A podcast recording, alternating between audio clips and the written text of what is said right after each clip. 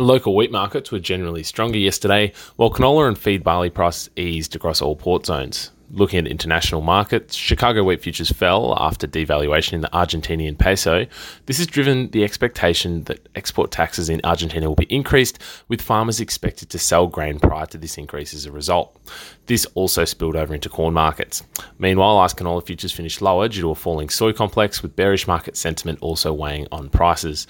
Local grain and canola markets are expected to be lower today. CBOT March 24 wheat was down 17 Australian dollars per tonne to $334 per tonne.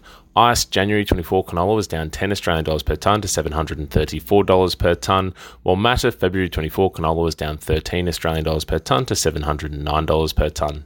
You can keep up to date with today's local pricing action with ProFarmer Price Discovery at www.profarmergrain.com.au.